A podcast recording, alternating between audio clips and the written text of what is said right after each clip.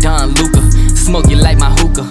Pump fake right, then I step back in illusion. That's a boss move maneuver. Billionaire entrepreneur. Mark Cuban on the viewer. Put you rookies on a skewer. I stay shitting on you boys like I came up from the sewer. Used to have a lot of dollars, now I got a lot fewer. What you saying to me? I hope you save it for me. I'm about to kill the game, and I put it in my testimony.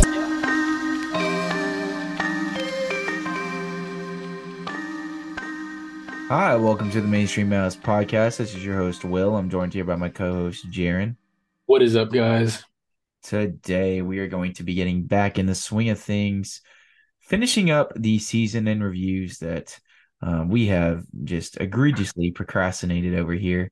Um, but, you know, if you guys did listen to our last podcast where we kind of got back into the swing of things, of course, obviously, we've had um, some run ins and some bouts uh, with our good fellows over at Twitter support in terms of our old account on Twitter at mainstream underscore Mavs, and it has halted our prog- our uh, our progress here. And uh, you know, obviously it's a it's a sticky situation. Um, but you know what what's a tried and true podcast about the Dallas Mavericks that doesn't have to face some adversity? You know, we're we're very um, you know, in lockstep with the Mavericks um in in that same vein because they had to face a lot of adversity this season. And um, it, it it might end up paying dividends in the coming draft. And and we're kind of hoping that our situation will will bode the same results. Jaren it's been a minute since we've been on the microphone. Um, you know we're we're ready to dial out the season and reviews here for Reggie Bullock Maxi Kleber and Tim Hardaway Jr. wrapping up the role players here before we head on to uh, Luka and Kyrie. And then we uh, you know get kind of steadfast within our draft profiles and things of that nature. Um, you know we'll, we'll, be talking about some current events. Obviously there's a lot of rumors going on right now um, m- many of them uh, probably um, false and probably uh, severely overblown especially uh, the one you know involving lebron james and the dallas mavericks. But it, it's all you know good talking points at the end of the day. How have you been jaren you know we've been good over here in the 214. Um, no, in all seriousness, you know, been pretty good. How about you, Will? Let's have a little life discussion on the pod. Uh, I, I've been, you know, churning through life, but you know, at the end of the day, I, I feel like my life isn't completely validated, um, nor completely whole if if I don't have this podcast. Agreed. And I appreciate you guys for for listening and sticking with us um, amidst our our troubles and our adversities. If you're still listening uh, through this little uh, sort of you know triumph that we've had over the last few weeks, just with our Twitter account getting revoked, um, and you know us just not getting content out at the clip or rate that we wanted to, kind of because of that. And we really do appreciate your guys' support. So, um, you know, I'm feeling a whole lot better to answer your question now, Jaren. there we go. I like that. Yeah. Um, but uh, nonetheless, uh, excited to get into these player profiles. Um, you know, obviously we, we, do we have not amassed uh, too much of a following on our Twitter yet, but we're hoping to get those numbers up, hoping to engage you guys again. And uh, but we're still, you know, getting some decent numbers on these podcasts, which shows that you, you know, day one listeners um, are still out there supporting it. So we we really do appreciate that. Um, we're going to be cycling through a lot of content throughout the the coming days uh, before we get kind of back in the swing of things, just to catch up. Uh, so things will kind of come out at a um, absurd uh, sort of erratic pace here uh, as we proceed over the next few days uh, as we wrap up our play, prayer, uh, geez, uh, player profiles as well as our draft profiles and everything of that sort. Um, you'll uh, have an abundance of podcasts to listen to after a complete drought. So, you know, it, it's just uh, the the philosophy that we adhere to over at Mainstream Mavs Podcast. But you know, we we uh, we need to fix our procrastinating tendencies, you know, as the Mavericks need to, you know, just like Jason Kidd needs needs to fix some of his tendencies and out of timeout scenarios. Jaren, Jeff Van Gundy is the answer. Yeah, Jeff. see, we've missed, you know, far and away too much over here. uh, nonetheless, uh, we we better just get right into it here. So, uh, without further ado, here's an ad from our sponsor, Spotify for Podcasters. All right, Jaren. So getting into it here, you know, obviously we are going to be wrapping up all of our player profiles, uh, concluding with Luka and Kyrie. Uh, you know, here in the next couple podcasts, but we do got to finish these these role players up. You know, before we get into our draft profiles and all the um, you know, sweet, savory content that we have planned over the next few weeks as as we lead up to the NBA draft here, where the Mavericks have the you know optionality to be able to deal their pick, move back in the draft, or select a young player. Uh, you know, has been reported by many as well as Tim Cato that they are pretty keen as of right now to uh, trading the pick, but we'll obviously have to see what um, situation you know prevails itself and uh, what happens. Um, you know, it, it's an exciting time now that we have veered away from you know the whole the whole tankathon project and we can actually uh, start you know getting excited about a new season uh, without feeling you know an abundance of you know sorrow and and pain and uh, just general discontent. Because uh, that that was kind of the uh, end to the season there. But you know um, a guy that you know can reciprocate some of those uh those feelings uh throughout certain points of his season uh but you also kind of get uh the ultimate highs with him uh, you know Mr. Streaky himself Tim Hardaway Jr. we're going to be starting off with him in terms of our player profile today Jaren uh so in terms of you know Tim Hardaway Jr.'s past season Jaren uh, he's obviously troubled, you know, injury, injury riddled a little bit at the beginning of the season. Um, and he was shooting the ball terribly. His name was on the chop block. Mavericks fans uh, were ready to ship him out for Ben Simmons. It was it was looking pretty grim.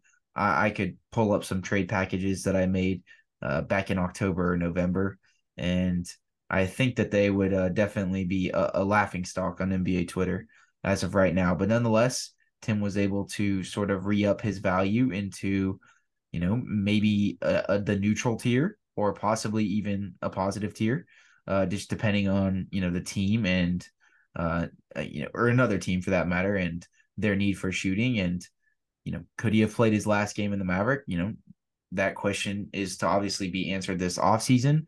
Uh, but nonetheless, he he is a contributing role player uh, that has the ability to contribute, you know, in a winning way on a championship team. Um, and he, he tends to do so uh, you know, towards the playoffs uh, year after year. But you know, he does have these, you know, pretty, you know, triumphant downwinds where you know he is just shooting, uh, catch and shoot threes at the top of the arc, like five feet behind the line, and he's not able to make anything. And you know, fans are calling for him because his shot diet is just so egregious and you know he's he's shooting at a 20% clip and you know he he has the has a tendency to to get lost on defense though. Maybe something that he, you know, we we may see or you know later in this podcast that he kind of improved upon in certain areas this year. But you know, I would definitely say he's one of the more volatile players on this roster uh, in terms of his future with the Mavericks going forward. From the perspective that he could, you know, still be contributing um, and you know be a very equitable and uh, you know, very important player for the Mavericks this coming season. Um, but he could also, you know, be in Miami. Uh, but you know, with the Heat's recent success, uh, the door may have closed on that one. But you know, there's there's always Minnesota. Um, there's always uh, Salt Lake City. I mean, we we have an abundance of options at the table here. Um, just throw Tim up in the Midwest and let him. I'm just joking. Uh, we we don't want anybody rotting in the Midwest. I I did that for far too long. But uh, you know, in Tim's case, if he does get dealt, hopefully, you know, I do wish him the best because, you know, he has been an ultimate pro in his time in Dallas, to say the least. So, Jaren, Tim Hardaway Jr. this past season, you know, what do you think uh, were some of his biggest strengths and, you know, all, also what were some of his, uh, you know, worst weaknesses? And, you know, obviously, you know, in these player profiles, we diagnose this, you know, for every player, even if they've been in the league for like nine years and, you know you can make your generalization before going into it uh, we just you know kind of want to really decipher um, what we thought the best strengths and weaknesses because you know they can change from player to player uh, year to year right uh, they can even if it's marginally some players may have done something better a little year you know even when you got you get guys past their prime uh, you start to see them fine tune their game in different ways uh, year after year. So, uh, what do you think Tim Hardaway Jr.'s biggest strengths and weaknesses were this past year, Jaren? Yeah, I think you know Tim improved if honestly in a lot of areas. Uh, I think consistency being one of those. You know, I think that there's arguments to be made there because again, I think if we're going to prove one of his weaknesses, it's probably consistency as well. But I still think that that in a in a way was almost a strength of his. I, I think you know more so than not he was on or at least average.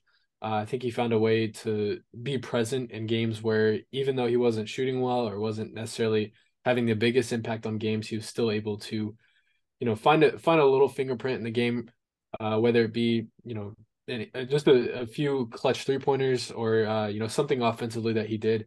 Uh, I think he found a way to impact games. I think it's probably the best way to put it. Um, I, you know, I think at times pre Kyrie that, and I this is very weird saying, but I really do think at times, you know, there was some sort of argument to be made that Tim Hardaway may have been the quote unquote second star or second player, uh, in this sort of role that he was given. Uh, just you know, with the way that the Mavericks were using him through their offense, it was very shot heavy and very you know Tim Hardaway heavy in the sense that if you're gonna if you have an open shot, take it. Um, and I think he shined in that role. I think that, you know, in the role that was given to him, I think he shined in it. And I think that's probably his biggest strength so far. Uh, because, you know, aside from his foot injury, I think the last two seasons of his career, eh, it's been a little awkward, I guess, for him. You know, it hasn't been the best uh, after that 2021 playoffs, but it hasn't been the worst. I guess probably the best way to put it. And um, I, I think he found definitely a way to sort of reinvigorate his career. Not, you know, that he wasn't going to be a role player in this league at all, but I, I just think that he found some sort of positive value because I, I look at him as a positive asset now. Uh, a guy that, you know, likely is probably our best trade package outside of that 10 pick. Um, and, you know, could be shipped over this offseason. I, I know you listed a few places. Um, so I think you know from a, a strength. I wasn't listening those places like as actual. Well, yeah, I know, but you didn't yes, listen yes, the Midwest, and I was thinking yes. Indiana whenever you said that. So, yeah. um, no, but you know, you do bring up good points from there. Um, but yeah, you know, strength wise, I think was in, increasing his sort of, I guess, um, his cost or his uh sort of just trade value, uh, and being a little bit more consistent of a player. Now, if we're going to touch up on the weaknesses, you know, oh, I did say consistency was a power or as a strength of his, but I think consistency was also a negative of his. And, you know, especially on the defensive side of things, I think, you know, offensively, whenever things were going, his defense sort of followed up. I, I think that there was multiple times in the season where he had pretty good stretches of defense. Uh, it wasn't totally lackluster Tim Hardaway defense or the Tim Hardaway Jr. that we've come usual uh, to see on the defensive end. I think um, if he could find some sort of consistency there where you know maybe his shot isn't going in but the defense not stays but you know at least is present uh you know he might even increase his value just a little bit more uh but uh, you know I, I think that there was some positives to take away from there but even still um there was not as many sort of i guess spurts throughout the season where shooting was just coming to an absolute halt for him uh, but there was still some times where it was, you know, you could definitely feel it on that team, uh, especially pre Kyrie. I think that's when everything started to feel a little less hopeful. And then Kyrie came in and definitely changed some things. But, um, you know, to me, I think probably the biggest uh, weakness is just consistency on the defensive end. Uh, you know, not letting your offense dictate your defense. And we saw that pretty much as a theme uh, on this 22 23 Maverick squad. Uh, I think that's pr- pretty fair to say. Uh, but I think he was sort of the catalyst of that uh, sort of theme that I just said. No, yeah. Um, obviously, Tim definitely had, you know, more of a you know, consistent season. I think just overall, uh, when you date back to 2022, whatever it was that mid January game against Golden State, where he went down and then he subsequently missed, you know, the rest of the season as well as the playoff run. Um, and you know, he he definitely looked a little bit hobbled, uh, like it was hard to to get back in shape at the beginning of the year. And you know, I can attribute a lot of that to uh, you know, some of those woes and the uh, some of the complaints by fans. But at the end of the day, uh, I do think that he rekindled himself fairly well this year uh, for a guy that you know is approaching the wrong side of thirty. You know, those things like that uh, can be pretty concerning. Um, you know, amidst the starts of the season that he had. Um, so just from a personal perspective, I'm glad that he was able to, you know, kind of not reshape his career, but maybe reimburse it, um, reimburse his value. That was um, huge for him as a player. You know, he he did start making threes at a much better clip. I, I would even go as far as to say is that this was, you know, surprisingly maybe one of his best seasons defensively, even you know amidst the Mavericks. Um, when just some of the league worst struggles that they had at that second half of the season, uh, where they basically you know conceded um, even a toddler to run free to the rim. But I mean, Tim, you know, really, and it's funny because I really started to see it even later on in the season. Um, he he was able to uh, serve as a pretty valuable cog for the Mavericks in terms of being an all, on-ball defender, and he he was tasked with some assignments uh, that were probably, you know, unfairly delegated to him just because of the Mavericks' lack of personnel um, you know, in the surrounding wing spots. And, you know, he had to guard some of the best players on a nightly basis.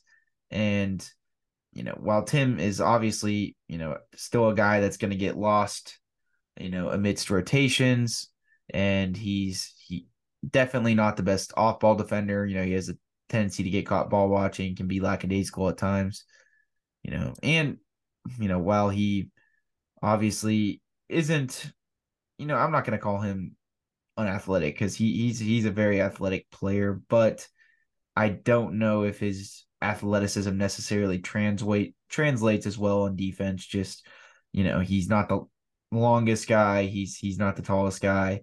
Um, he doesn't have the best lateral speed, things of that nature. Um, obviously he he was still suffering on, but you know, he was definitely putting in the most effort I think I'd seen him put in, in his career. And you know, for that I do got to give him credit.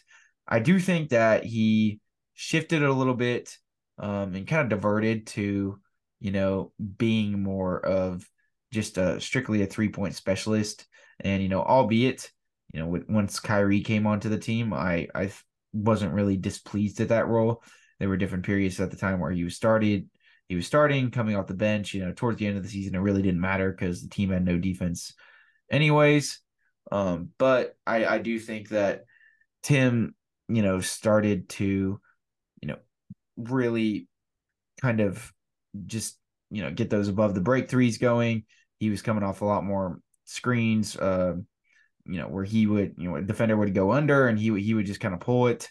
Um, it, it was definitely not as, you know, I, I felt like we saw a lot less drives, a lot less uh, pull up twos from him this year but nonetheless, um, he he was shooting the ball at a pretty good clip. I think he was still around 40% in terms of what he shot from three this year. You know, after the pretty bad start that he had, that's still impressive. He still, I think he registered a couple 30 point games, got hot a few times still. So, I mean, you know, if he can, you know, consistently be able to produce at this level and, you know, carry on this, this skill set that's uh, sort of irreplaceable, um, you know, just kind of a microwave score like that um, if he can kind of continue to bolster that uh, throughout the course of his career, especially you know for a guy who you know maybe doesn't need to rely on athleticism as much, uh, it can definitely bode pretty well for his longevity. So you know, in terms of a player perspective, um, I thought he had a really good bounce back year, you know, despite the Mavericks. Um, obviously, the team the team wide, um, just a triumph, of course, but I, think Tim himself had a had a pretty consistent year. Uh, you know, contrary to some other years that he's had, where you know it's like thirty point game, zero point game. It, it you know there were there were stretches maybe uh, where he'd go a couple weeks, kind of going like that. Uh, you know, where he'd be in you know maybe a micro slump. Uh, but overall, you know, you felt like you were getting more of those just like kind of like six for 14 performances, your average performances. And, you know, I'll, I'll take that, you know, over the, inconsistency, even though if that means that I'm going to get a 31 point game every, you know, three or four games. Because if, you know, you have baseline Tim Hardaway Jr., I feel like that gives you a better chance to win um, in, you know, a more wide array of games, right? So from that perspective, that that was definitely something that I was happy he improved upon. Um, otherwise, Jaren, um, unless you'd like to add on to any more strengths and weaknesses he has, uh, what do you think his biggest improvement that needs to be made um, by next year is? Yeah, I mean, you know, Tim, I, I think that there's you know many improvements that he can make, uh, but at this point in his career, you know, there's really not much you can ask for. Um, I think you know on the offensive end, I think he's kind of found his bread and butter, but you know, just to improve a little bit, I think he could maybe increase his sort of uh you know sort of like uh not run running but sort of like um i guess slashing ability. I think if he got to the hole a little bit more it might even make him a little bit more efficient uh a little bit more of a tool guy other than just a you know three point shooter. He does a pretty good job of getting up to like you know his pull up shots or whatever but i i think there was very few spurts uh like one against the lakers and i feel like one against milwaukee or some team like that um where he was pretty aggressive towards the rim just in a few possessions. Uh, I think it was uh, I know it was the Lakers, but yeah, he was he was aggressive at the rim a few possessions. Um, he's able to either get you know easy layups or easy dunks, um, or just you know make it hard for the defense, keeping the defense true. Um, I think if he could improve that ability, just sort of you know changing up his game ever so lightly, um, and sort of his like you know placement on the on the court, I guess on the offensive end, uh, that would help him tremendously. I just think you know you you know what you're getting out of Tim, which is going to be sort of a you know just sort of like pull up three point shooter, a guy who's going to shoot you know pretty much th- any three point shot that he can get, um, or even a mid range pull up. Um, but I think if he could add a three level scoring effect to him, that would be immensely huge. And not that you know, because he is he has lost athleticism, especially after his uh have, have after his foot injury. Um, but even still, I, I think that you know that athleticism is still there. Yes, he's you know sort of coming on the back half of thirty, but uh, I, I think there's still a lot of life there, and I think um, you know I don't know if those adjustments will be made because again that's a big ask of someone, especially this late in their career. But you know who knows uh, if he's asked of a bigger role, I think that he could definitely sort of fill those sort of shoes. Um, and again, we don't know if he's going to be with the team next year because he is likely, you know, the second best sort of trade candidate that the Mavericks have. Um, so from that standpoint, I know that you know they're looking to make a lot of moves. So I don't know if he'll be here, but uh, if he is, I, would love to see him make that sort of change or make that uh, sort of positive effect in his game. Yeah, no, I I would definitely second you on the fact that you know he he did look a little more hesitant to drive to the rim this year.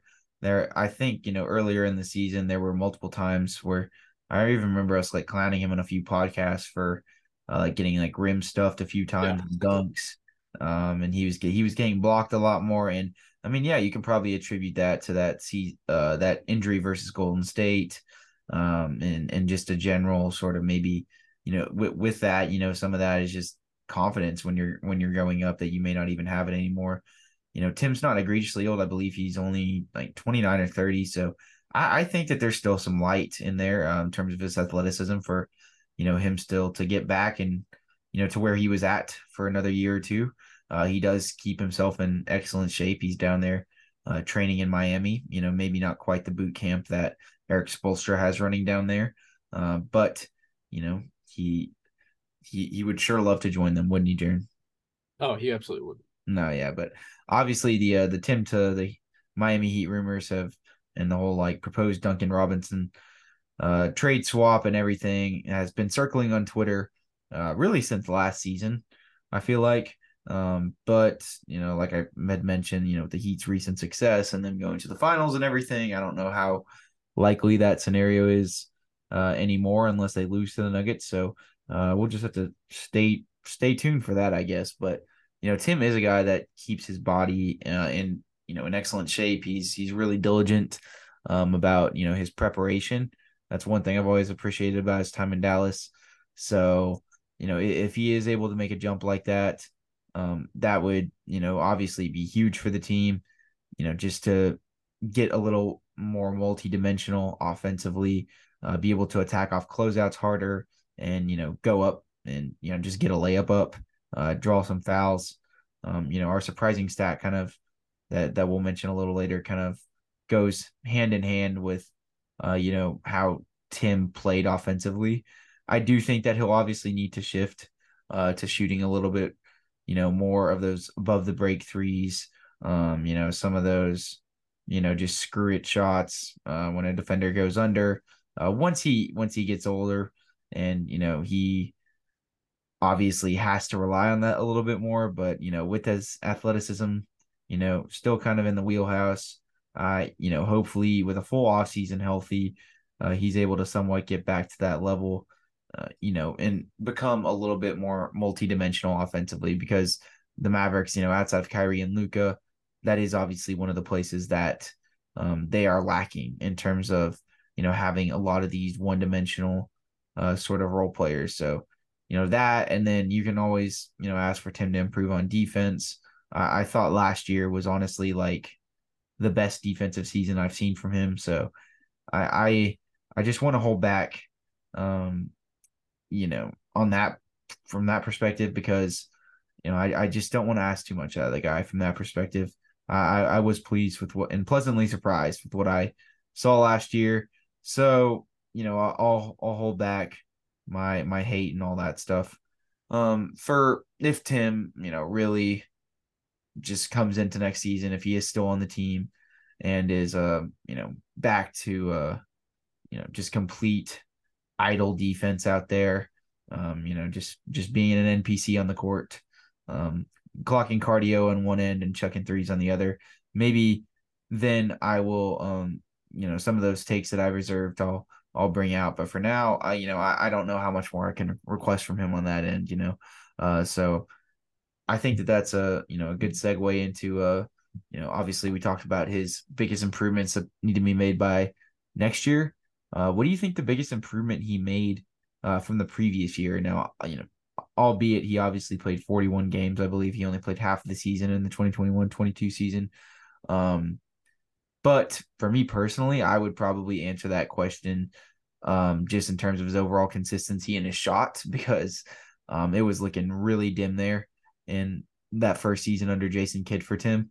Um, you, I don't know, I almost seemed as if just in terms of the spacing uh, with the offense, the shift from the Carlisle style to the the Kidd style uh, was was something that fans pointed out a lot uh, in terms of something that may have you know served as an adjustment uh, for Tim. You know, trying to you know play a little bit more, um, you know, within Kidd's system, which I which I think is honestly, uh, I would classify offensively, uh, would just probably.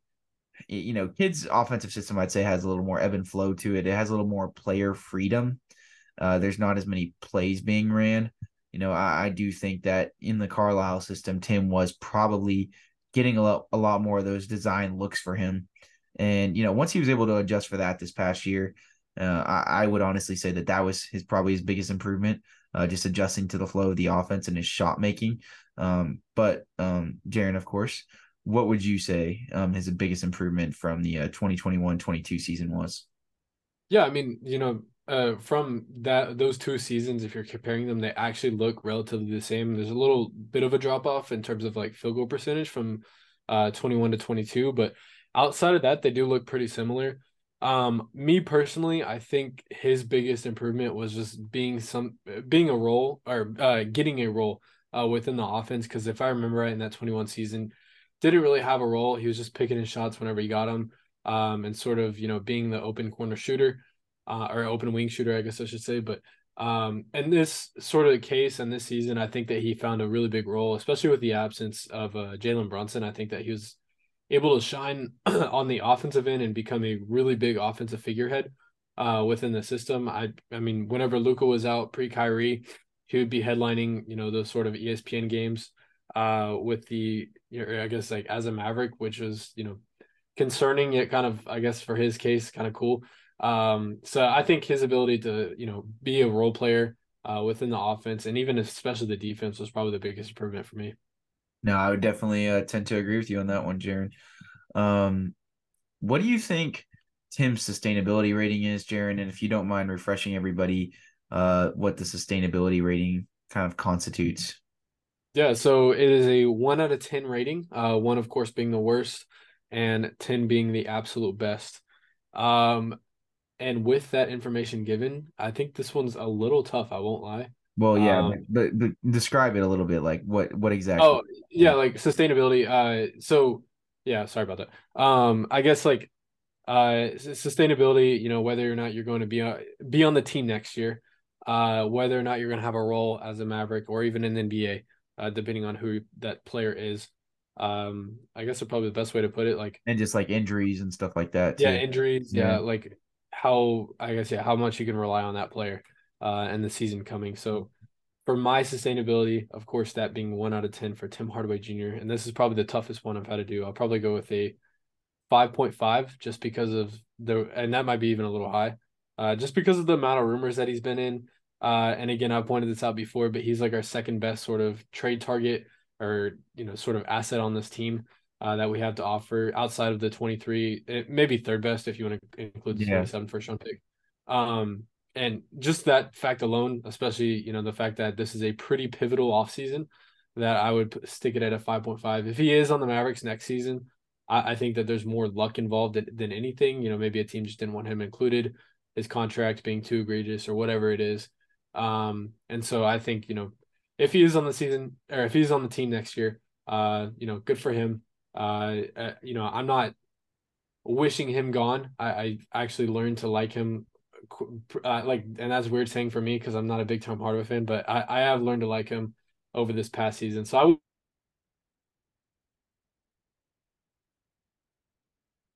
wouldn't be opposed to it. Uh, but overall, I just think he's this roster with his current state. Yeah. Um, in terms of what my uh, personal sustainability rating would be for Tim, I would probably uh, pencil it in at about a five. Um, you know, just due to the volatility of the situation uh, with him you know, him and Davis being basically the Mavericks' two biggest salary fillers if they do want to make moves, and Tim obviously being the more lucrative piece out of those two. If you're, you know, if you're looking at this from an opposing team standpoint, you know, in, in an offseason that the Mavericks need to be need, you know, moves to be made, uh, substantial moves at that. You know, they have a few assets on hand, you know, being Davis, uh, you know, plus um assets to spice up Davis or you know, you know, he's just a negative asset by himself, or Tim, you know, he, he's a positive salary filler. So, you know, you you add him in tandem to other pieces that obviously could potentially get you something, and you know, adding either one of those two with the the tenth pick, and you know, the Mavericks, like I keep saying, are a few moves away, not just one move away. Um, so we'll have to see, you know, unless they somehow actually, you know, swing the Davis for LeBron James deal that has been you know, thrown on the table uh, by many talking heads here as of recently. Um, but if they're not able to pull that off, uh, you know, then you know you're looking at a you know a wide array of options that they could kind of go with here. Um, just in terms of the different trades that they can make this offseason. It's almost like redundant to make fake trades this offseason. You know, I know I know me and Jaren will still attempt to, uh, but the possibilities are I feel like a lot more extensive than you know, maybe even last offseason and this past trade deadline.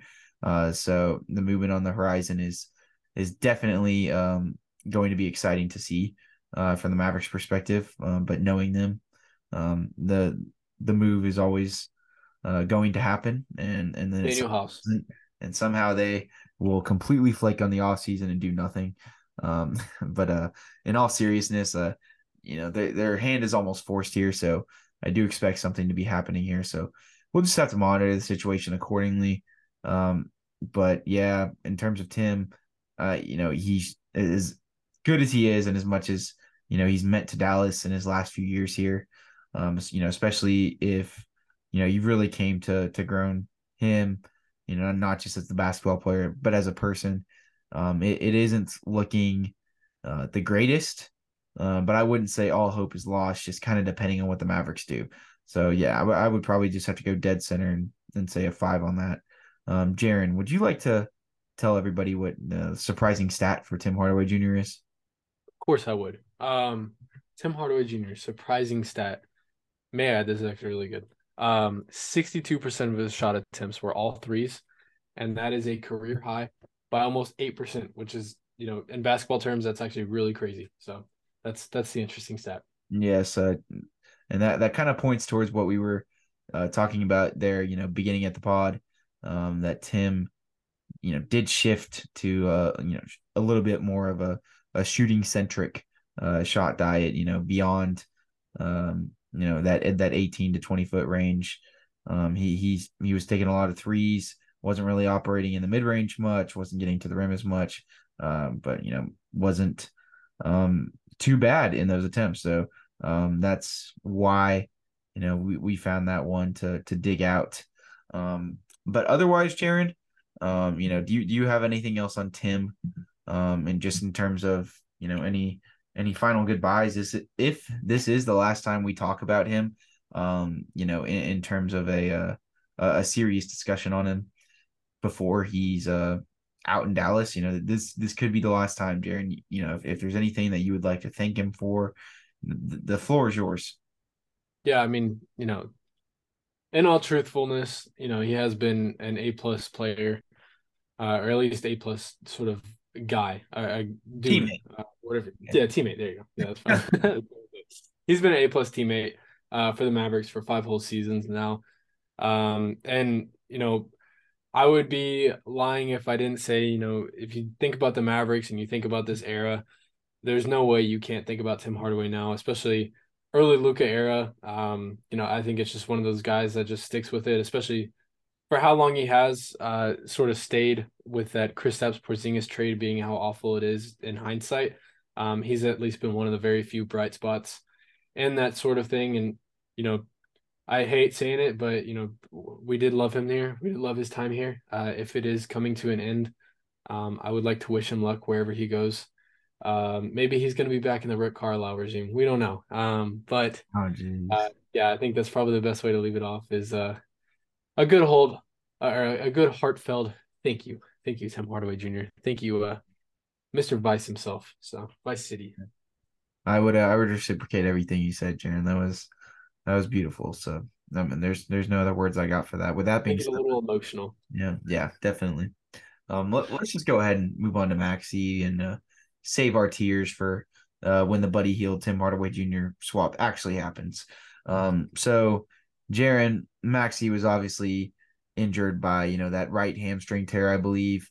Um, there, I think he had it. He got it um sometime I, think it's mid December. Yeah, I think it was mid December. Yeah, and then he uh it en- he ended up kind of not returning there till right after the All Star break. Um, it, it definitely took out a good portion of his season there, and it was almost kind of the defining factor of his season. I think he played just about 50 games or maybe a little more this year. Um, but it was definitely a different season than we've seen from him in past years. One where I think fans had a lot of questions as to how much, you know, the you know waning athleticism has affected his game. Um, but then you know conversely, he would also every once in a while, you know, still have, uh, you know, just one of those lockdown defending sort of uh, games where he's able to defend, um, you know, at the point of attack when he gets switched onto a ball handler, um, you know, as well as you know, be the the low man and be able to rotate over from the weak side, um, and you know, get some blocks um, from some pretty talented guys, uh, you know, going up on the rim but it just felt like we didn't see that as much this past year as we had in years past. What did we uh, come to think, you know, of, of this last year of the uh, the second most famous Maverick from Würzburg? Uh, yeah, I mean Maxi Kleber. So he actually ended up only playing 37 games. Oh, geez, I uh, thought it was 50. I thought it was 50. That's yeah, no, it, it. I remember it taking a good portion. That's why he said 50. I was like, that doesn't sound right, but I I didn't think it was 37. Ah, yeah. Um, no, yeah, so he played 37 games. Uh, and in 37 games, if we're all being honest with ourselves, he didn't really do too much. Uh, I would say it was one of his worst, if not the worst, because there are such high expectations for him um, in his career, at least in Dallas. I know, and he's only spent his NBA career in Dallas, but um, that's just my personal take. I think it's probably uh, reciprocated amongst most Mavs fans, but um, you know, I think one of the things that we at least come to see is, you know, even though it was a, a pretty bad season for him and especially for the team, that at least there was some positives. Um, you know, aka the the buzzer beater against the Lakers and things like that.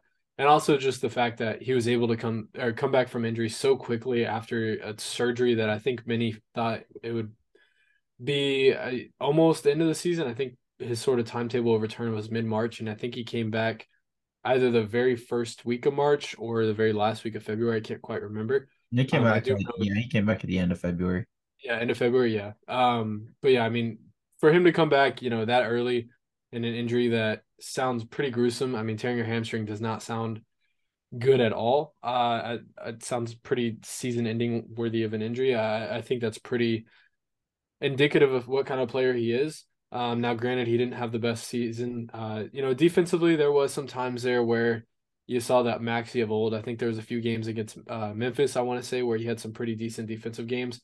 Um, and then there was just some times where it was just pretty much like a saloon door. I think his athleticism was definitely felt, uh, or at least the waning part of it was definitely felt this season. I think we had to rely on him way too much more, or way too much than we probably should have.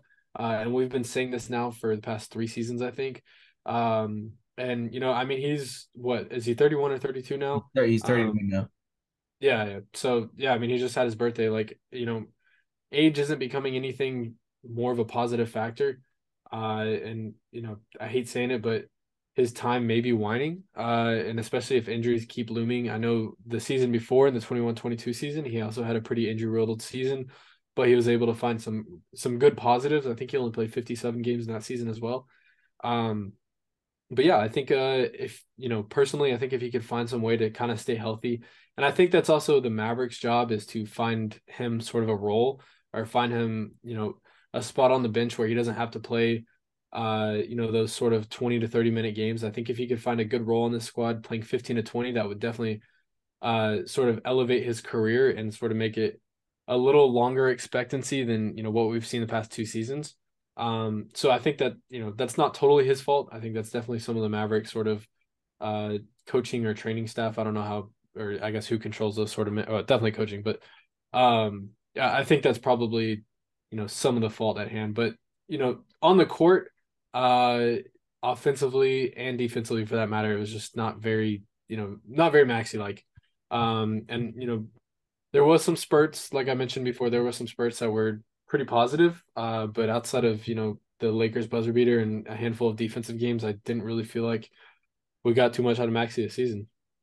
Yeah, I mean, I, I think that you uh, really were able to um, holistically diagnose, um, you know, what what what Maxi had to go through this last year, and you know, for a player that really made his mark in the NBA on athleticism, and you know, then the three point shot was something that he obviously developed, you know, kind of in tandem with Dorian there, um, as the Mavericks were, you know, it, you know, they they suffered through the tank years. You know, this is another long-winded Maverick here. Maxi's been on the team since the 2017-18 season. And, you know, this is a guy that has, you know, built his status in the league, you know, upon his his switchability, um, his his weak side rim protection, you know, and as well as his um pick and pop abilities and you know his ability to hit the three, and you know even his his three point shot, uh, he didn't look like he had his legs in it as much. There were stretches where he was making a lot, but you know it, it wasn't as emblematic of the 2022 playoffs where you know if anybody remembers that you know first round series versus the Jazz where he hit like seven or eight threes, um, you know we weren't seeing stuff like that. And you know, I'm not saying that Maxi's time is over. I, I still do think he can, you know, produce um, at a decent clip. You know, he's only 31 uh, when you really look at it, but the Mavericks have put a lot of wear and tear on his tires, um, unfairly so. That you know they've, you know, sort of overexpended him both in the Carlisle and Kidd era. Um, asked him to, you know, play a bigger, you know, he's started, came off the bench, whatever. They've asked him to play, you know, much more of a bigger role um, than he was probably ready for, even at his peak of a role player. And we're, we're seeing it sort of catch up to him with injuries here. Um, but it'll be interesting going forward to see, uh, you know, if he is in a lesser role, if he does stay with the team, um, can he, you know, rekindle um, some of that consistency? Yeah, I mean, it, will be interesting to see sort of how much he can sort of get back, or, uh, you know, granted that he's getting a full off season now. Um, I don't really know how much of a rehabilitating rehabilitating re, rehabilitating time uh, he got after that hamstring injury. I just don't really know how much time he got to get back in shape um, and sort of work on his basketball skills um, before he sort of got thrown into the lineup. So I think getting him a full off season uh, one where he can sort of fully rehab it or uh, rehab his uh, hamstring and sort of um, get back at least some of the consistency I think that we've come to see with Maxi. Um, it'll be really good and really beneficial for what he is. Um, granted, at the beginning of the season, you know, with the full off season and with the role that he was given, this was pre hamstring injury. I still don't feel like we were watching um, the Maxi of old. I think he was sort of working into it. But like many other uh, Mavericks, and we, we're going to talk about one here in a minute um, with Reggie Bullock, it, it, sort of takes quite a little bit of grace period for these guys to get into uh, mid season form. Um, and Maxi, I, I would consider one of those guys as, you know, you have to give him a little bit of a period just to work into basketball shape, uh, get sort of into the regular season mood and then we can see the the Maxi of old. And I, I just don't think he quite got into that rhythm uh, before that hamstring injury. And you know, we definitely saw it, and unfortunately, it dictated the rest of his season. Um, but yeah, like I said, I think giving him a full off season, giving him uh, one where I think he can fully rehab that hamstring because I, I just really don't feel like that hamstring was fully uh, rehabbed and fully healthy um, at the time that he came back. I I think it really sort of affected the rest of his season. So I think if we could see him get back to 100%, it would really benefit his career. And I mean, I don't know about you, Will. Um, I mean, he's 33 now. Is this? I think there's real questions. Like, is this his last good season of basketball? Is this his second to last good season of basketball? I think that the clock is sort of ticking. Um, sort 31. of his career. Oh, 31. Sorry, uh, yeah. 31. Yeah, I apologize. Um, I mean, still, I think the clock is ticking. Yeah. Um, I just don't think with his play style, he's going to not not last long, but like uh, with the injuries that he's sort of gotten over his career, and um, especially that hamstring injury, that's just something that definitely winds the miles down um, and sort of a career standpoint. So I, I think there's questions to be had. Um, I know the Mavericks committed to him long term, and that was, of course, last offseason. But um, at this point, I think that there's definitely some questions to be had. But we'll see with a full offseason. I think he can definitely rekindle some of uh, the 21 22 maxi that we did become accustomed to seeing. Yeah, I mean the same thing like we we'll talk about with Reggie, but you know a lot of those early regular season woes can, you know, I mean I guess in Reggie's case he's obviously had it almost every year of his career, but I mean a lot of that can be conducive to that that late season playoff run. You know, having to you know expel so much defensively in those series versus Utah, Phoenix, and Golden State. Um, you know, you're you're asking role players to elevate upon an echelon that they they usually do, and you know you can get away with that maybe one season. Can you get away with multiple seasons? You know, usually not. Um, usually uh, that's when you gotta kind of kick the tires and you know figure something else out. Um, but you know, in Maxi's case, um, yeah, like you know, his, his standing is just gonna be uh, really dependent on what the Mavericks are able to put around him. Um, you know, if they can find another stable rim protector, you know, a tried and true rim protector you know, maybe even if they want to take that bullpen approach to the big man position, just a guy that, you know, is at least kind of head and shoulders, you know, at least one above the rest. There was arguments to be made that Christian Wood wasn't that, even if, you know, I believe he was.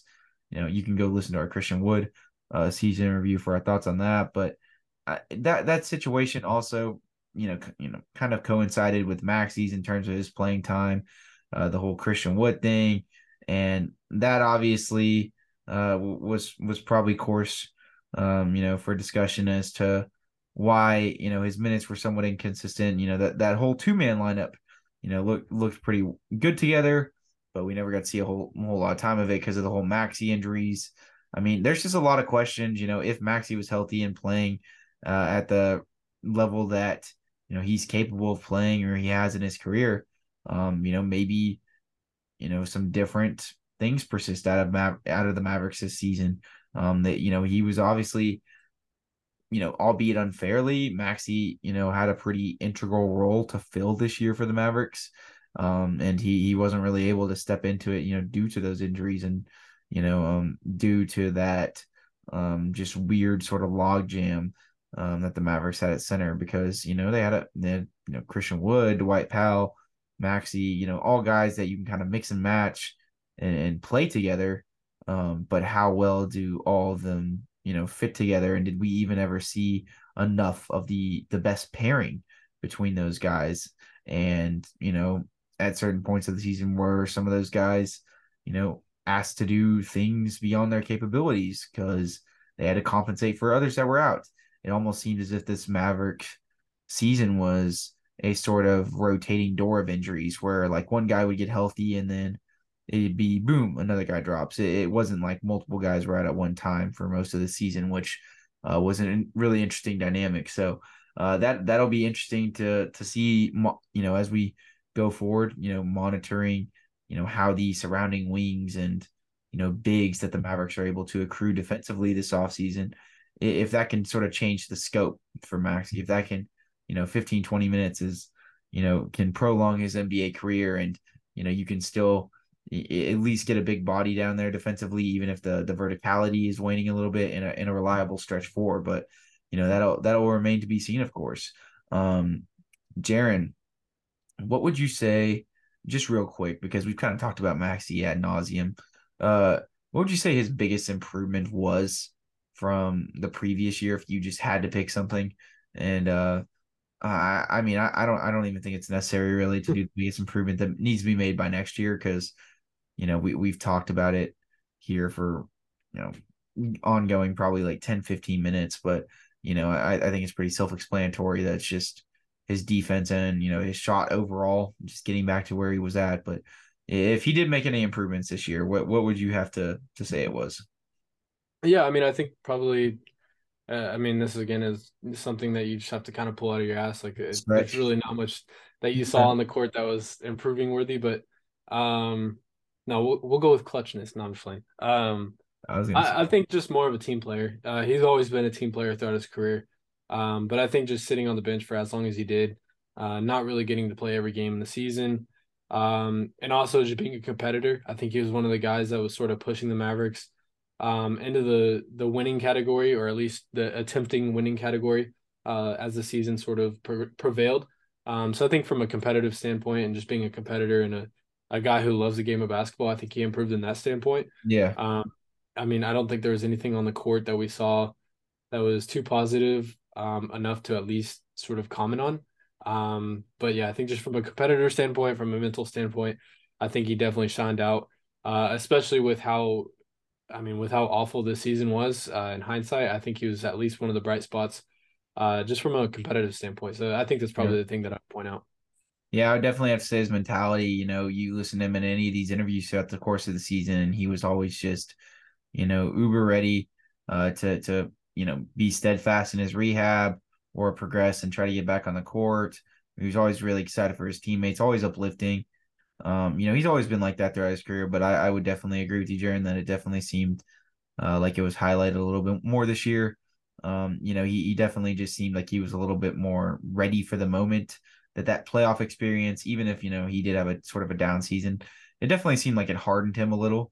Uh, you know, example one A would probably be you know when he had that utter meltdown and collapse in Memphis, and then the next night hits the game winner versus the Lakers. Obviously, um, you know it's one of the few examples we can point towards, but you know that that's a lot of that is uh that takes a lot of mental fortitude and uh, toughness and you know to be battle to battle everything he did this year, if he's able to come out on the other side, I would definitely uh, have to say his his mentality um, is one of the bigger uh, attributes to that.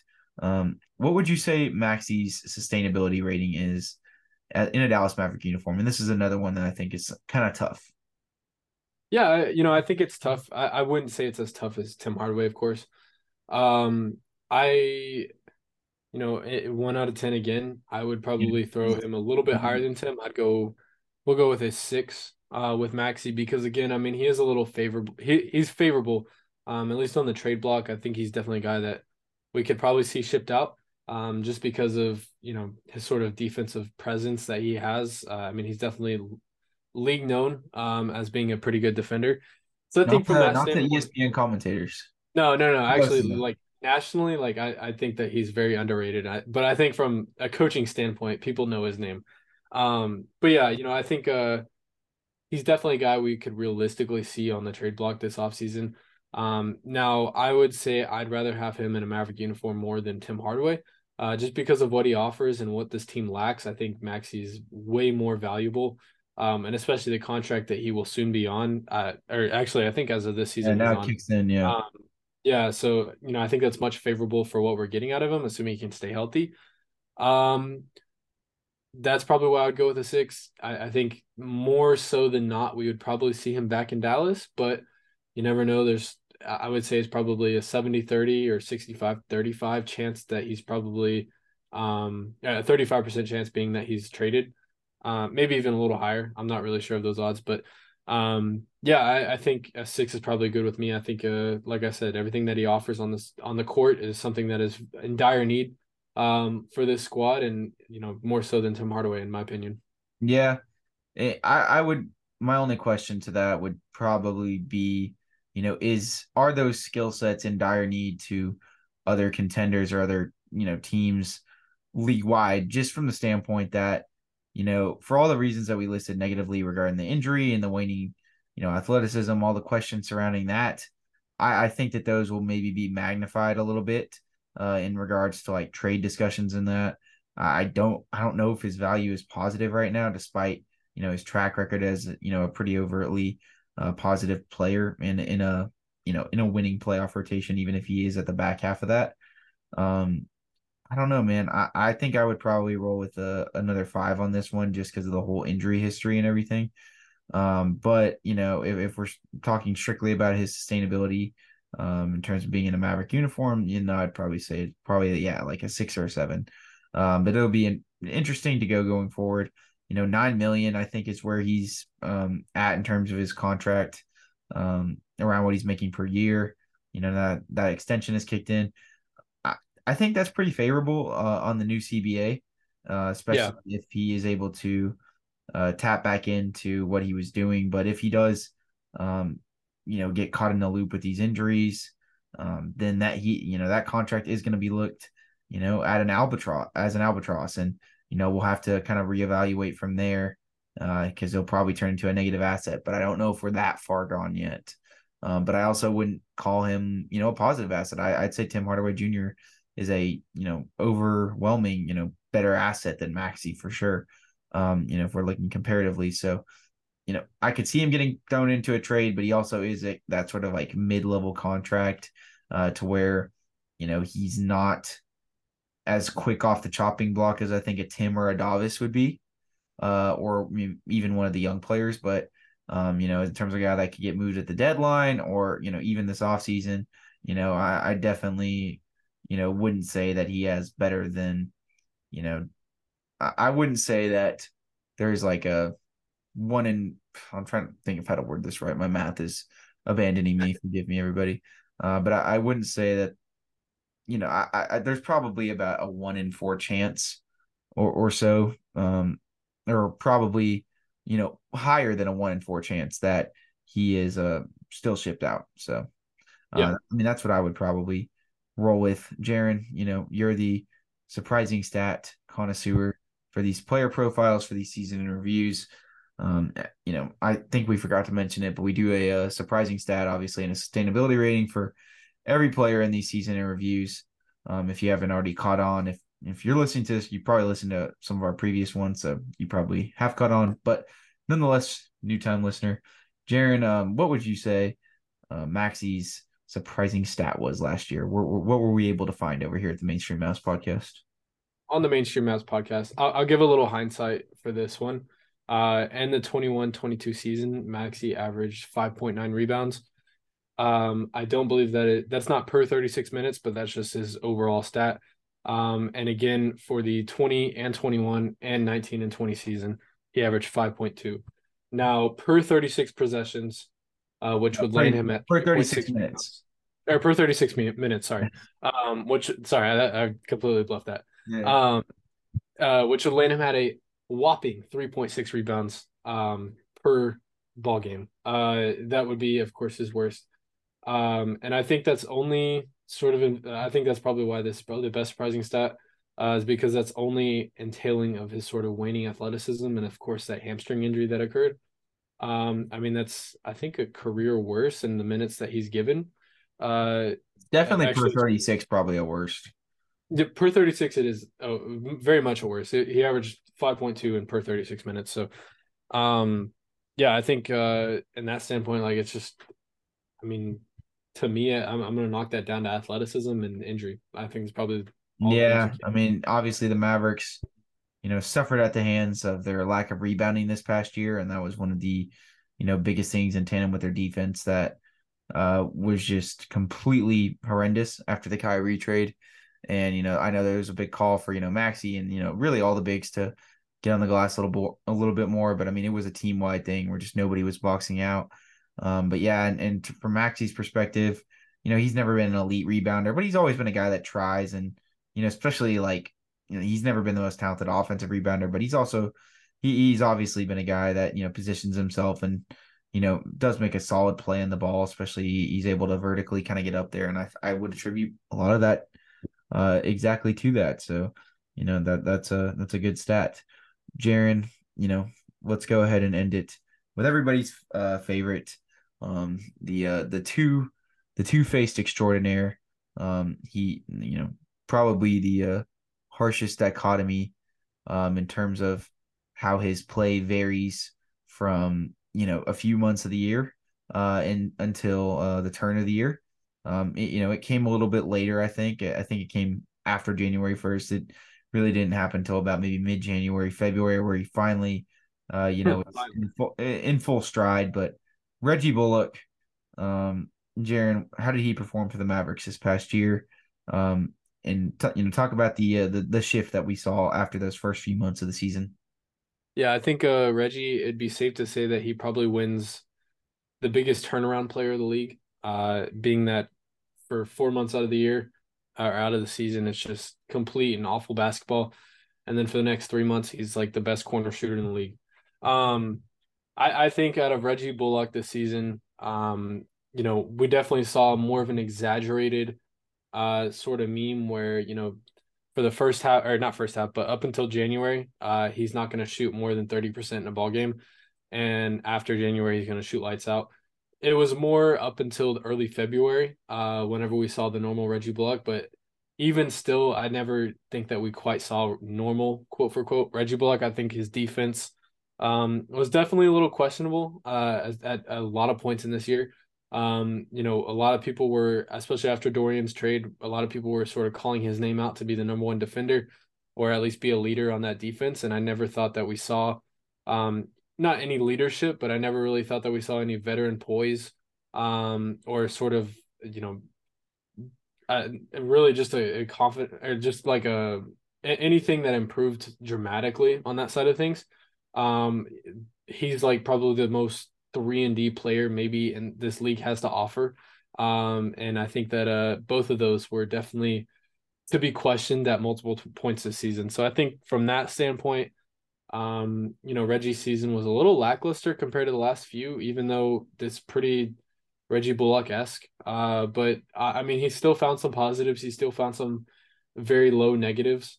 Um, I mean, once he finally got into the starting role and got, uh, I guess, like uh, consistent starting minutes, you know, we definitely saw things starting to pick up. But uh, against Milwaukee, he had that weird sort of confidence break where they just kind of sat him out, uh, just letting him sit down, get some confidence issue or uh, get some confidence back, whatever it may be, or a mental break, I guess I should say.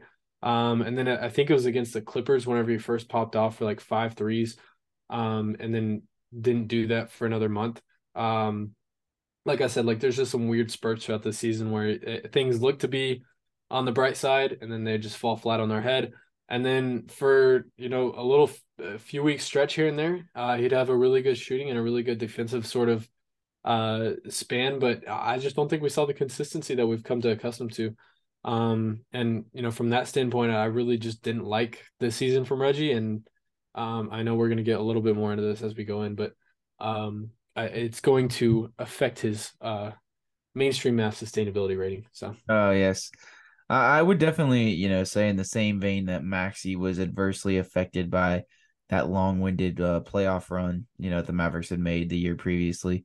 I, I think Reggie was as well. I mean, he had never done anything like that quite in his career. I don't think believe he'd ever got past like the first round um in his previous stops. Yeah. Yeah, I mean, I know he's on those Detroit teams. I think he made it like one year or so. Um, well, no, yeah, and then, York, and then, and then New York, yeah, they they made it in the first round one year, but um, he obviously you know, despite having been in the league for as long as he has, you know, wasn't really storied in the playoffs. And for a guy that was tasked with, you know, taking on an even bigger role uh defensively and you know just like Maxi was um both guys that were tasked with pretty big roles beyond their capabilities that we didn't you know really think were sustainable in that 2022 playoff run. Um it was only amplified for both of those guys. So you know it we're, we're obviously you know being constructively critical here but you know I'm not going to veer away from the fact that these guys were you know delegated some pretty um hard tasks here uh comparable to what their you know abilities are as players. Uh for Reggie specifically you know his point of attack defense you know uh I I think it just definitely dwindled a little bit. He looked just less laterally laterally quick. Um he was getting bodied a little bit more. I mean there were a lot of times where you know he he was kind of just getting t- you know took to the basket. Uh, I do still think his, you know, off ball anticipation, um, you know, his ability to just be a savvy team defender, those things uh still, you know, stayed pretty tried and true to how he's played throughout his whole career. Not something that I think really um got off track for him, but you know, his individual on ball defense, you know, as well as you know, just how one dimensional he is I think maybe two factors that uh, probably depreciated from the year previously. And, you know, obviously Reggie is, you know, the primary example of if you know you think about a three and D player in basketball, right?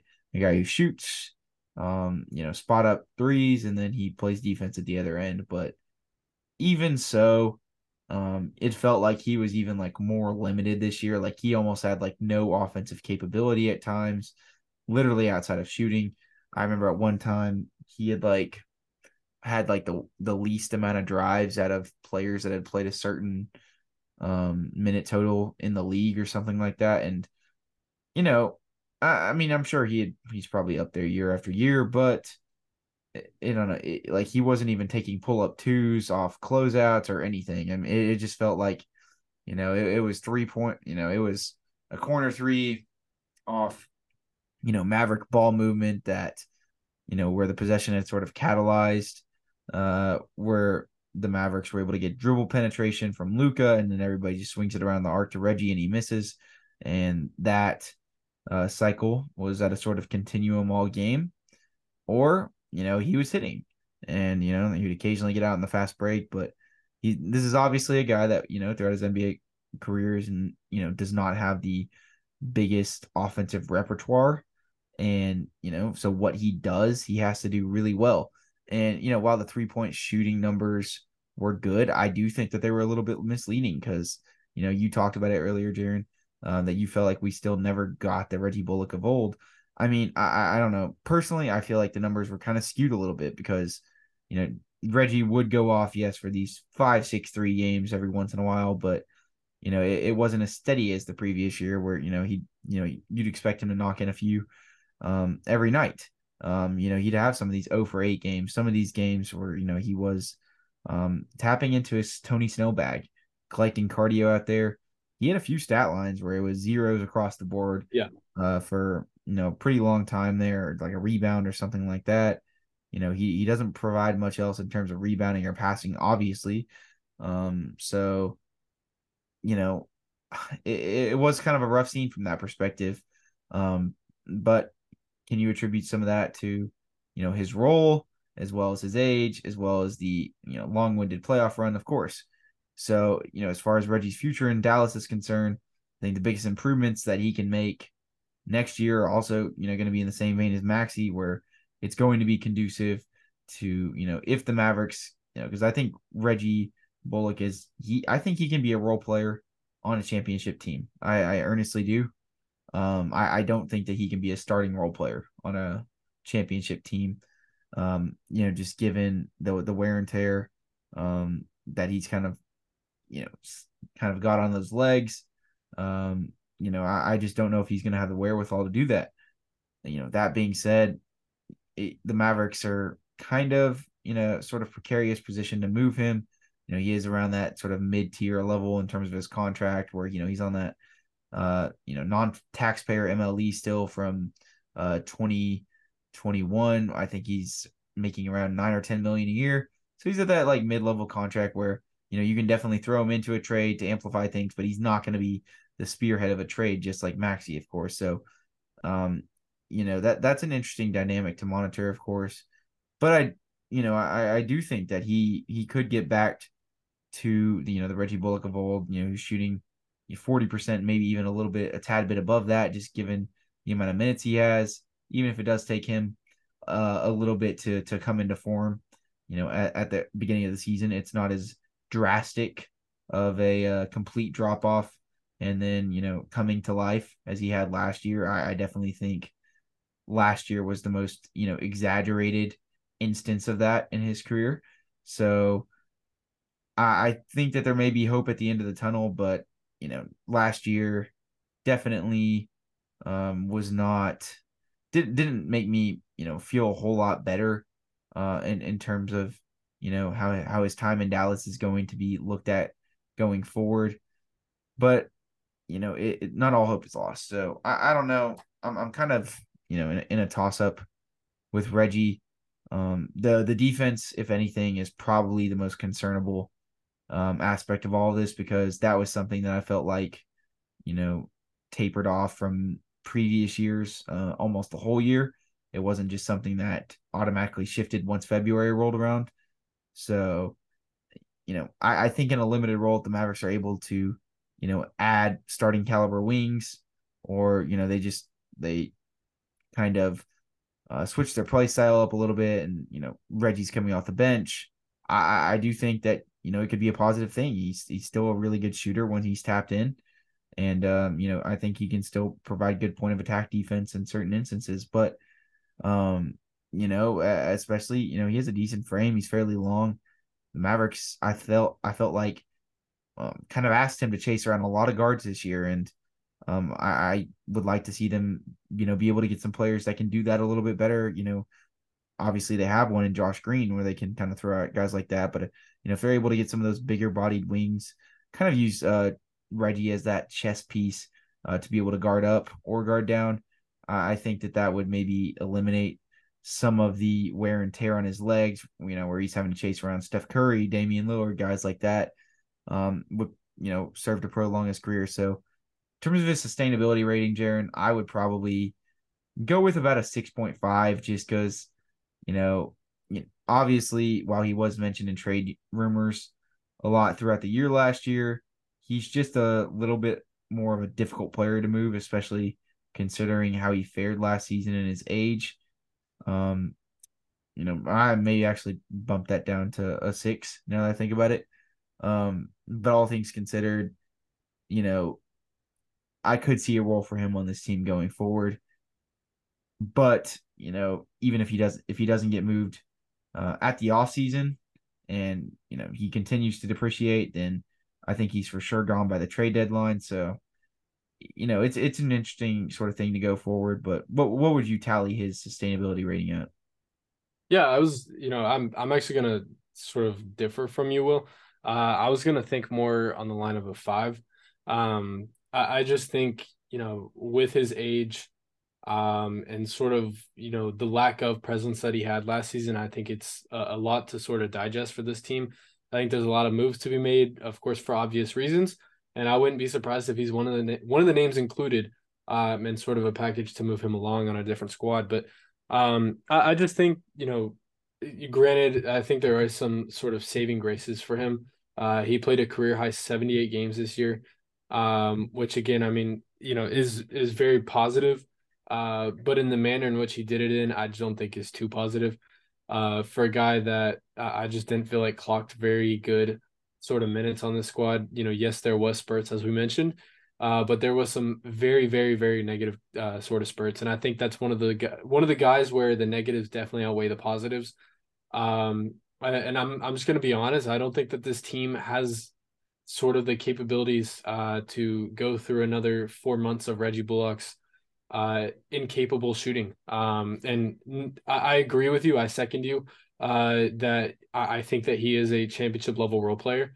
Um, but if he's going to be a Maverick, not a starter, and, not like yeah, that's that, yeah, that's the point that I was going to get at. I, if he's going to continue to be on this squad, and if he's going to continue to compete, uh, I think that he's going to have to come off the bench. I think that that was likely the last season of him consistently starting. Uh, you know, I wouldn't be opposed to him playing some spot starter minutes. Um, you know, given an injury or just given a back to back sort of night where you know rest or whatever have be, I wouldn't be opposed to that. Um, but I think the the consistent starting of Reggie Bullock probably has come to an end at this point in his career. Um, whether it be in Dallas or somewhere else, I, I just think that's probably the realistic option. Um, and again, like I, I like Reggie a lot. I think he's a good player. Um, I just think that realistically, I just don't really see him. I, I don't think he's a guy that gets gets moved this offseason. I see him as a, a sort of midseason move. Um, yeah, that's um, what I was thinking too. Yeah, that like I just don't. I think he's uh too one dimensional, I guess, or just not really a guy that you can sort of highlight in a trade package or even really include in a good trade package to sort of uh I guess entice anybody. So I think I see him more of a sort of one for one swap, uh, or even a salary dump sort of thing. Um, or I guess yeah, I, I, just don't think the map. Yeah, my main point was like I just don't know if the Mavericks are like hard pressed to move him specifically. I, I think yeah, they have the ability, and, and, for reason being that I think they have the ability to not include him in trades. You know, comparable to even like Maxi.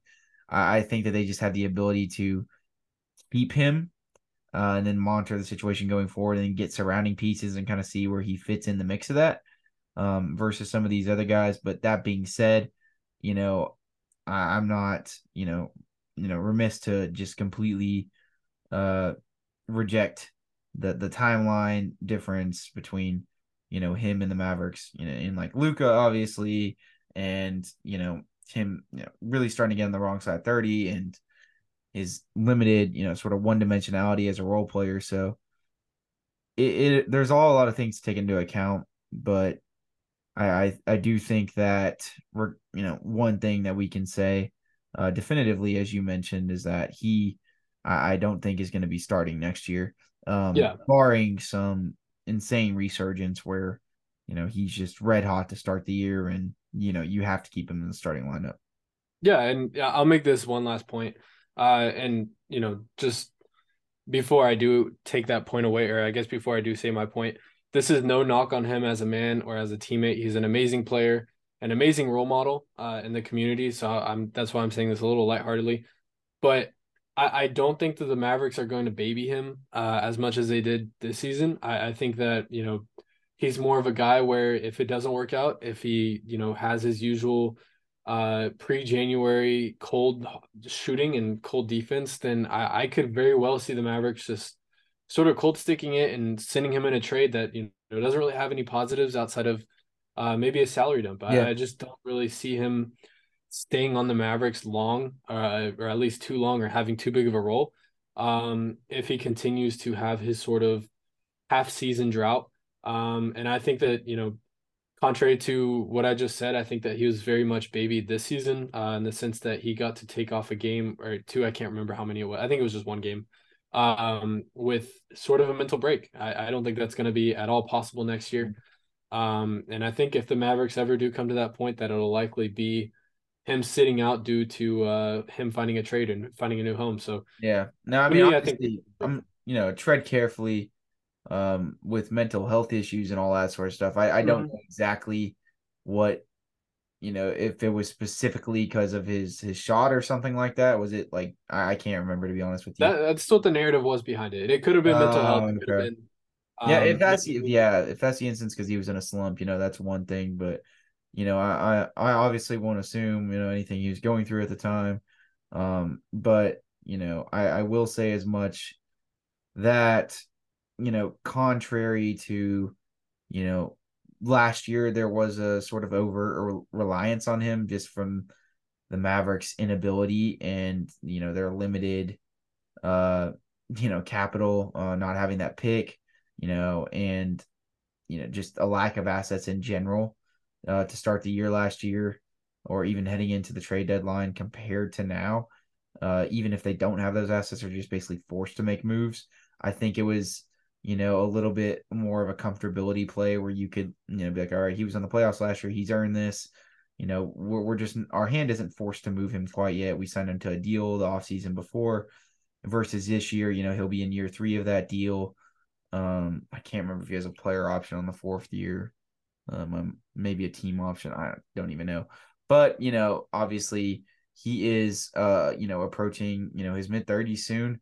Uh yeah, I, I would agree with you, Jaren, that the uh I think the decision makers in the front office, if the opportunity presents itself, whether it's this offseason or the trade deadline, I, I definitely don't think that they would be as hesitant to move him, or at, at least I would hope that they not be. So well, yeah, we'll just have to see going forward. Uh, what did you end up uh, finding, Jaren, for Reggie's surprising stat? Let me pull this up real quick. I don't have it pulled up quite yet. All right, so um, I think uh, again, just a little a little backstory, uh, or not backstory, but oftentimes, you know, people whenever they're looking at true shooting or whether or not someone's a good shooter or whatever, they look at their free throw percentage. Uh, and I think we'll, you know what I guess what are you looking for? You know, if you're looking at a free throw percentage, what's a good free throw percentage for someone who shoots, or I guess is known as a shooter for you? Like, what's a good or average three? I'd uh, say 80 percent or above. Yeah, yeah. Uh, Reggie Bullock shot seventy percent from the three point or from the free throw line. Yeah. Um, and yeah, I think that only sticks out to yeah. Um, you know, possibly his sort of depreciation that we saw over the last year uh, in terms of shooting. I think that that could possibly be uh, a hint of what we might get to see or what we might be able to see for the next year's coming. Or, um, you know, it may have been just a weird season. Uh, I mean, who knows? We'll, I mean, we'll he's only... not getting to the free throw line much, obviously, just given, yeah, yeah, you know, the the style of player he is. But um, you know, that's always something that you kind of look towards because, you know, especially in a year where he was so volatile, it seemed like, you know, you have these like uh, like eight for 12 nights from three, and then like, you know, over 10 the next night. Um, you know, you, you have to sort of think of like, what is this player's overall confidence? What's his overall consistency, you know, in a, in a real, you know, like clutch playoff scenario, like how much can I rely on him? You know, sometimes percentages can be misleading. So, uh, it, it's not a big dig, but it is something that, you know, is by far and away a career worst. So, uh, I thought it was interesting that he only shot 70% from the free throw line this past year. Um, but that being said, Jaren, if unless you have anything else with Reggie, um, that wraps up our season in reviews for um, both of these guys, or all three of these guys, rather. Um, you can follow us on Twitter at mainstream214. Uh, that's where we be posting all our new stuff. We're trying to bolster our Twitter, uh, get back out into the crowd, um, get you know push content out on there um, you know, as well as promote our podcast on there. So make sure to follow us there if you listen this far in the podcast. Make sure to follow us if you're watching on YouTube. Shout out to the YouTube gang, uh, Mainstream Mavs Podcast on YouTube. Uh, comment down below who do you think out of all three of these players is the most likely to get moved. Um, also, make sure to subscribe to us on Apple Podcasts or Spotify or wherever else you listen to podcasts. Uh, we're on almost every podcast plat- uh, listening platform.